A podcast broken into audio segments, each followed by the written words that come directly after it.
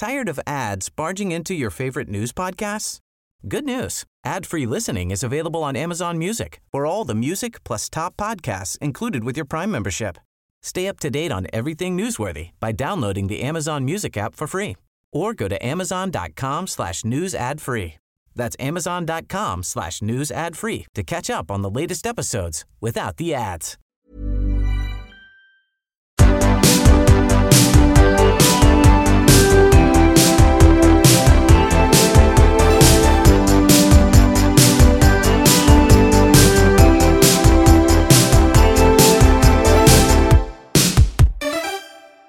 Miriam Valtré, Fritte Fritzson. nu sitter vi här igen och eh, spelar in Fråga Juristen som är en podd om vardagsjuridik där jag ställer frågorna och du svarar utifrån din juridiska kompetens. Ja, men precis. Och du går också ibland till källorna.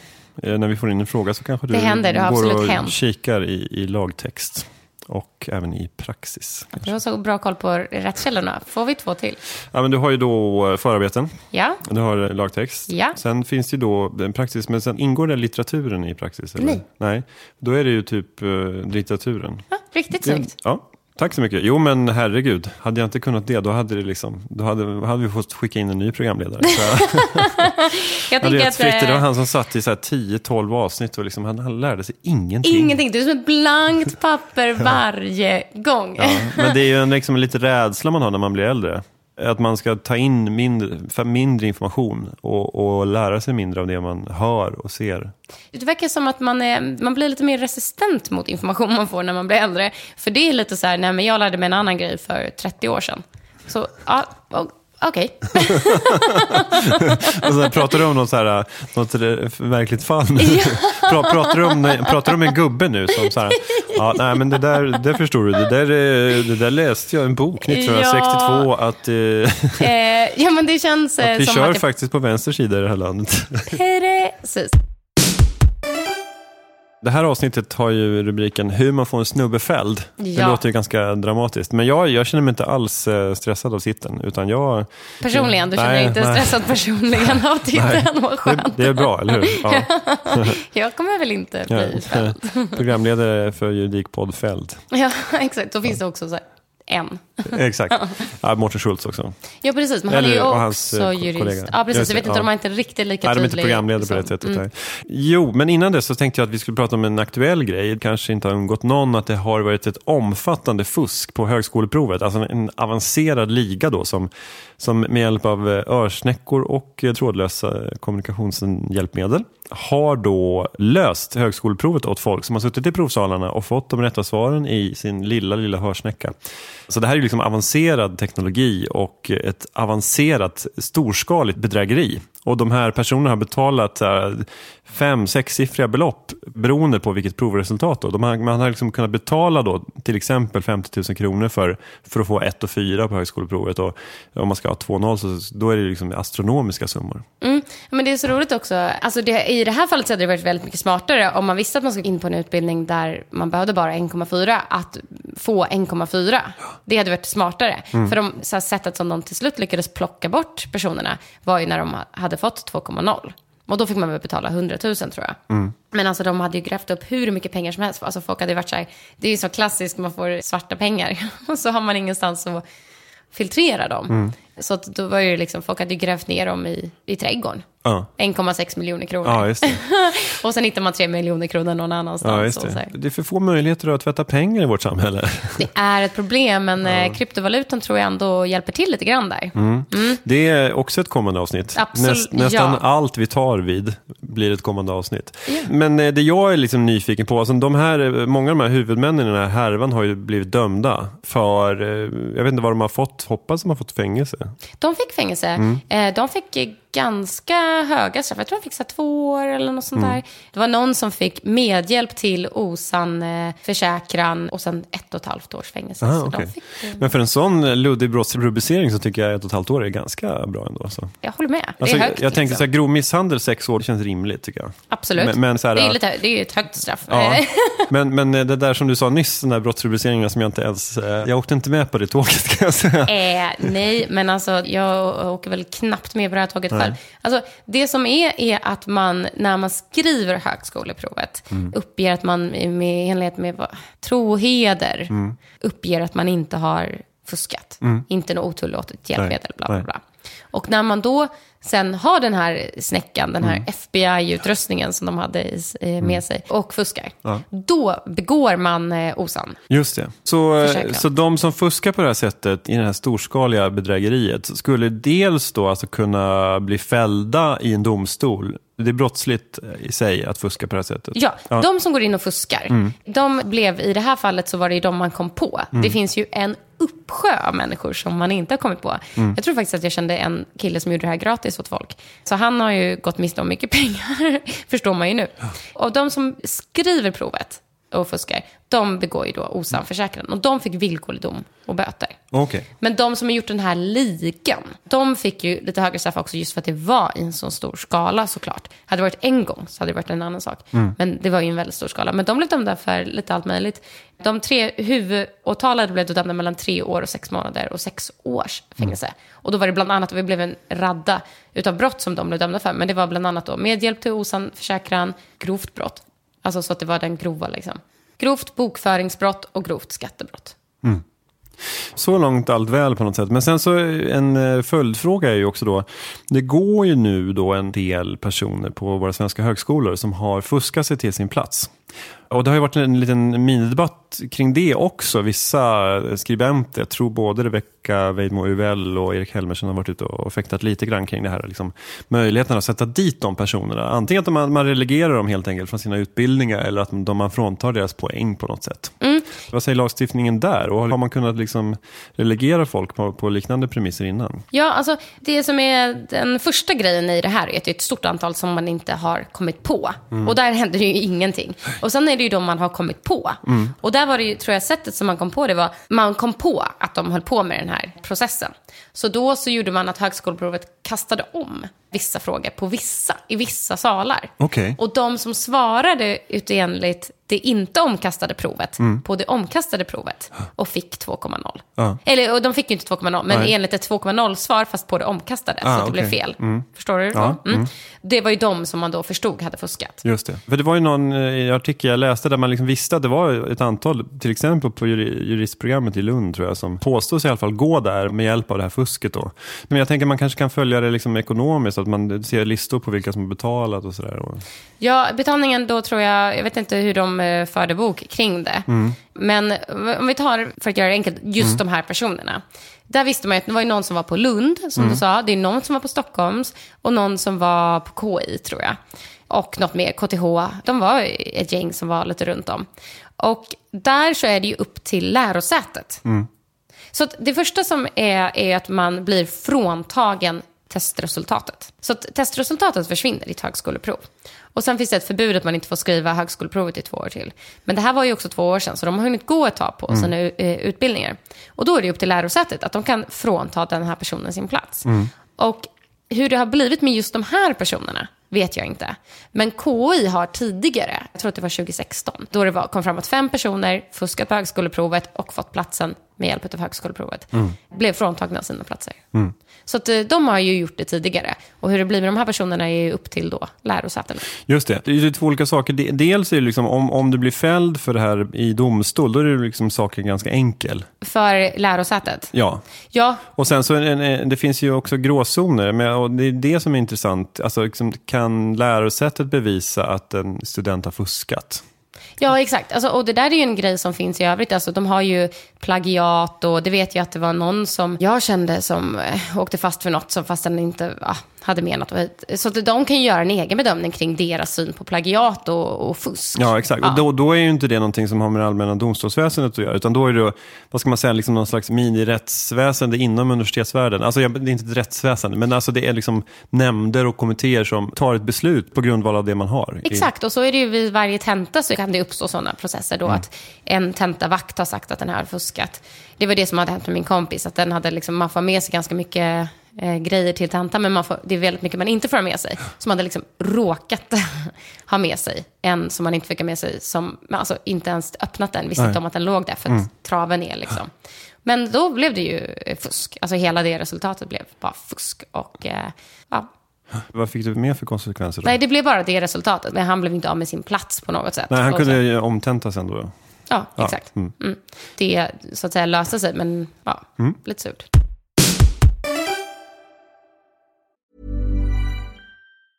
Hey, I'm Ryan Reynolds. Recently, I asked Mint Mobile's legal team if big wireless companies are allowed to raise prices due to inflation. They said yes. And then when I asked if raising prices technically violates those onerous two year contracts, they said, What the f are you talking about, you insane Hollywood ass?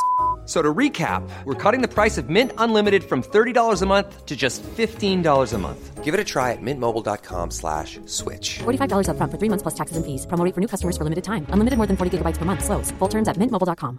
Tired of ads barging into your favorite news podcasts? Good news. Ad-free listening is available on Amazon Music for all the music plus top podcasts included with your Prime membership. Stay up to date on everything newsworthy by downloading the Amazon Music app for free or go to amazon.com slash news ad free. That's amazon.com slash news ad free to catch up on the latest episodes without the ads. Nu ska vi in på dagens ämne. Hur får man en snubbeföljd? Hur får man en snubbeföljd då? Bra fråga. Nej, men det beror ju på lite vad det är för brott och sådär. Men Ja, vi kan börja då med till exempel grov kvinnofridskränkning. Vad är det för någonting? grov kvinnofridskränkning är att om du lever tillsammans med en man eller kvinna, vi säger att det är en kvinna som lever ihop med en man, och den mannen misshandlar dig, ja då har vi en misshandel.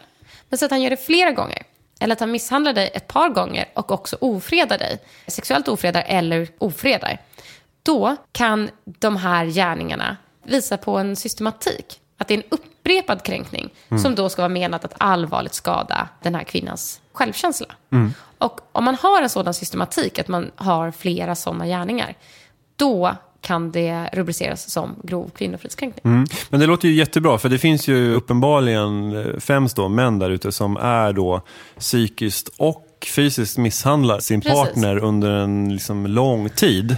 Och man försöker komma åt den en- här ja. samlade och systematiska så. Om man befinner sig i en ytterst allvarlig situation, hur ska man ändå liksom försöka hålla huvudet kallt och dokumentera det här på rätt sätt så att eh, det, det hjälper till i en rättegång sen? Då är det ju så att man ska ju egentligen alltid försöka anmäla om man orkar det. Så att anmäl är verkligen ett sånt jättebra tips. Så även om det läggs ner så kan det komma då att man kommer med en till misshandel sen ett halvår senare. Jaha, okej, och så kan man titta på det. Men om man då känner så här, nej men jag orkar inte anmäla, jag vet inte vad jag vill. Då kan man ju faktiskt för sin egna skull dokumentera och på så sätt säkra någon form av bevisning för det fall att man senare skulle orka. Och det här kan man göra för sig själv. Det var något fall då det var en kvinna som hade upprättat en blogg, privat, alltså en helt privat blogg bara för sig själv. Och redogjort för händelserna i den. Så här och så här och så här och så här. Och den blev ju en jättebra stödbevisning som kunde leda till en fällande dom sen. Och vad man kan annars göra är ju såklart att fotografera sig själv och spara de fotografierna på en ja, säker plats. Precis. Eller skicka till en kompis. Ja, precis. Det är ju till och med det kanske det allra bästa. Men just i ett sånt fall då man kanske inte heller är redo. För att om man kopplar in en kompis så kan det ju väldigt snabbt bli att den personen vill såklart att man ska ta sig ur det. Men det kan ju vara så att man inte orkar eh, riktigt ta sig an det. Men att kunna säkra den bevisningen ändå för den dag man orkar. Mm. Men är det inte så generellt sett när det gäller misshandel och även våldtäkt att, att om man berättar för närstående i, liksom i närtid till när det har hänt så kan det också vara en bra stödbevisning? Det är jätte, jättebra stödbevisning. Det är ju också en otroligt bra grej att göra. Att man skriver till någon på en chatt eller bara berättar för någon. Alltså man ringer någon och berättar. Om man ändå inte känner sig redo att gå vidare med det, då får man kanske säga det till den personen att jag är inte där. Så att vi, du får inte säga och sådär. Så att det är en otroligt bra grej att göra. Berätta för en eller två personer i ens närhet. Men eh, som sagt, även om man inte orkar det, så om man fotograferar, om det finns då blåmärken, och skriver ner och dokumenterar, då har man kommit en ganska bra bit sen när man vill anmäla sen. För då kan det gå ett par år. Och annars blir det lite svårt att säga, "Ja, men eh, han slog mig för två år sedan. Men däremot om man har tid, plats, händelseförlopp och kanske till och med ett par fotografier, då är det ju inte helt, helt plötsligt inte lika svårt. Är ditt intryck att rättsväsendet, om man liksom kommer med en sån bevisning, alltså ja, nu slog han mig nu och titta på det som hände då, är det ett helt annat bevisläge då. Ja, det om, det, om det har skett upprepade gånger. Ja, det är ju väldigt bra att det här brottet finns, att försöka fånga upp den här systematiken och sådär. Men det är ju inte helt superenkelt såklart. För att det blir ju svårt att veta hur man ska värdera. Och om åklagaren kommer i kontakt med en målsägande när hon kommer in och har blivit misshandlad. Då är kanske det tillfället enkelt. Men om hon säger så här, han har slagit mig och berättar om jättemycket våld. Och det är våld, våld, våld, våld, våld. Men det finns ingenting att hänga upp det på. Då blir det lite svårare att särskilja. Och där har man ju sett åtal och gärningsbeskrivningar som är så här, någon gång under 2016 på Skara Sommarland. Och då vet man inte riktigt när de ens var där. För det kommer kanske inte hon ihåg.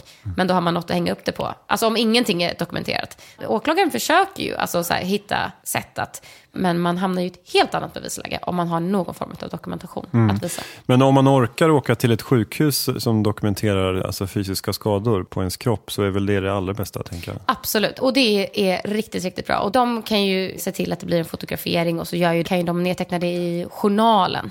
Och det är ju så superbra. Och sen kan man ju till och med höra den läkaren också sen. Vad den hörde och vad den berättade om när personen kom in. Så det är en sån jättebra grej att göra också. När vi är inne på det här med vad man kan göra på ett sjukhus, vi var inne på det här med eh, våldtäkt för några avsnitt sedan. Ja. Eh, Och då pratar vi inte så mycket om, det finns något som heter rape kit. Och det är liksom ett hemskt ord att säga, men det är en väldigt bra grej. Och vad, vad ingår i sånt här rape kit? Ett rape kit finns exempelvis då om man skulle befinna sig i Stockholmsområdet på SÖS eh, som har en speciell våldtäktsklinik. Och där så är det ju det att det finns otroligt mycket mer som de testar än vad man kanske först tänker på. Och en grej som är ju då att de kan ta ett urinprov eller ett blodprov för både droger och alkohol. Då kan man, om man får ett sådant urinprov eller ett blodprov taget så kan man ju visa också exakt hur, om man var jättefull, att man kanske var särskilt utsatt situation. Helt plötsligt har man en bevisning som kan visa det. Alltså sådana saker kan bli väldigt bra. Ja, Så man behöver inte liksom skämmas för att man eh, var full eller pårökt? Absolut inte. Absolut inte. Sen har de ju lite olika topsar som de gör då beroende på vad som har hänt. Det är vanligt är att de topsar fingrar, mun, läppar, alltså de runt omkring. Man kan försöka hitta hår i samband med underlivet som ju är DNA. Och så samlar de in kläder.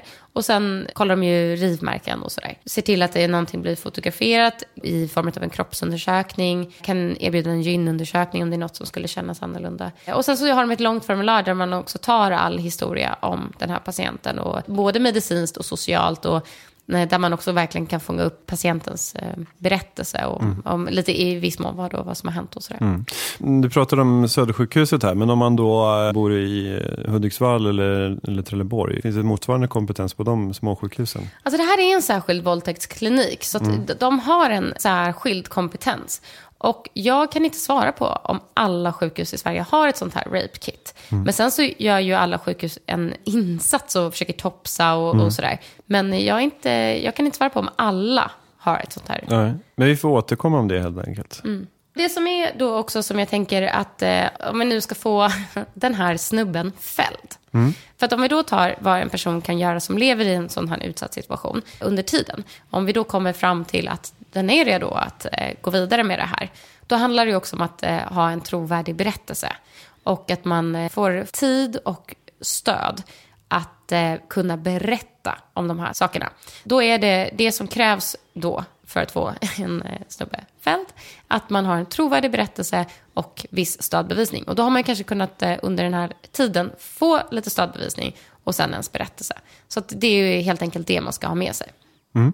Och då kan jag väl ändå passa på då att säga vad som är utgångspunkterna för att bedömningen för en målsägandes utsaga. Och då kan man säga att det är att berättelsen är klar och lång, levande, logiskt rik på detaljer. Att den är påvisat sanningsenlig i viktiga enskildheter. Så att om det finns vissa saker som eh, målsäganden berättar som man kan kolla upp och kolla upp det och det stämmer. Då blir ju det en sån att man har kunnat påvisa. Alltså det behöver inte vara så att varenda liten sak man har sagt, sen om det skiljer sig på någon liten grej, så behöver inte det göra att man inte är trovärdig. Så. Men det, är Men det man bästa man kan göra är väl att helt enkelt hålla sig så nära sanningen man kan i sin Ja. Mm. berättelse. Och det låter nästan som att man skulle berätta den för en kompis. Så att, så att den kompisen, alltså så att man på något sätt får berätta sin historia. Exakt, verkligen. För då har man ju liksom fått ur sig den Mm. på något sätt. Så. Om man ska berätta för en kompis så kan man tänka sig också att berättelsen inte får de här överdrifterna och, och sådana brister eller tvekan. Alltså, då blir det lite så här, så här gick det ut och var det ens en våldtäkt? Alltså, det har jag sett i ett våldtäktsmål där det var så här, jag, var liksom, jag kunde knappt veta. För att, och jag, blev, jag skrev till min kompis, jag tror att jag blivit våldtagen. Och det var ju någonting som pekade på den här kvinnans trovärdighet. Att det bär liksom sanningens prägel, så att säga. Okej, okay, så du menar det var positivt? det var positivt, ja. och det var en väldigt bra dom. Alltså mm. det var domskäl som var otroligt, otroligt bra. Men i det fallet så gjorde de en väldigt riktig bedömning i min mening. Att det är ju någonting som visar på att det, nog, alltså det har nog gått till som hon säger. Ja. Men min klyschiga bild då av eh, det som vi pratade om i förra avsnittet, om det här med amerikanska domstolsväsendet. Att då hade ju någon försvarsadvokat klivit in och bara You think you were raped? No, she, she doesn't even know. Alltså, så. exakt. Men, men, det är ju ganska skönt då att det kanske inte alltid är så. Exakt. Det går med ganska stor säkerhet att hitta en dom där det har blivit så som du säger. Mm. Ja, men hon säger tror och sådär. Men eh, det är väldigt positivt. Det här var faktiskt den här domen mot, som blev lite uppmärksammat, mot den här juristen som jobbade på en brottmålsbyrå i Stockholm. Då gjorde man den bedömningen att det här pekar ju på att hennes utsaga saknar ju uppenbarligen överdrifter och den bär den här sanningens prägel. Mm. Mm. Miriam, det här är ju jättebra tips för de som då hamnar i det här hemska. Eller om man har någon vän eller väninna som hamnar i det. Hur är det egentligen i det svenska domstolsväsendet? Just att eftersom det är så mycket ord mot ord. Går liksom eh, känslan eller myten är kanske att det är svårt att döma någon när ord står mot ord. Ja, exakt. Utgångspunkten är heller att det ska inte dömas om det är ord mot ord bara. Men med då allting som vi pratat om idag så är det så att det går att döma utifrån din berättelse, om den är trovärdig, och viss stödbevisning. Så din berättelse, två personer du berättat för, eller den här dokumentationen, eller fotografier, eller att du har varit på SÖS och de har fått fram grejer som kan peka på det här någonstans. Man kan hitta sperma också, självklart, men det är inte alltid man gör det, men det kan ju verkligen visa att det har eh, skett ett samlag. Så det tycker jag absolut är någonting som man ska försöka få ur sitt huvud. Att det blir ord mot ord och det är ingen vits. Mm. För det är det. Och särskilt med allting som vi verkligen då har pratat om idag, så är det god chans att man kan få en fällande dom. Bra. Det finns ju mycket saker man kan göra. Man kan eh, dokumentera, man kan eh, ta kontakt med sjukvården. Det finns ju då kvinnojourer man kan ta kontakt med om man känner sig utsatt.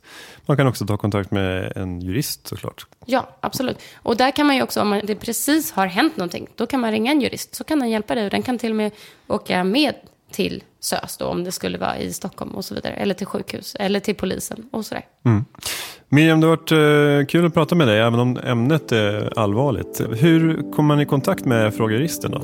Då kan ni gå in på vår Facebook, Fråga Juristen Podcast, eller vår hemsida, frågajuristen.com. Ja, härligt Miriam. Vi hörs igen om en vecka. Det gör vi. Hej då. Hej då.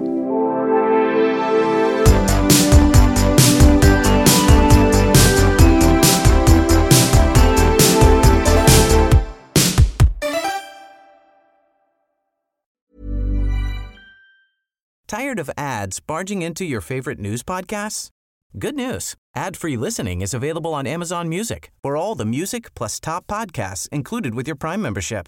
Stay up to date on everything newsworthy by downloading the Amazon Music app for free or go to amazon.com slash news ad free. That's amazon.com slash news ad free to catch up on the latest episodes without the ads.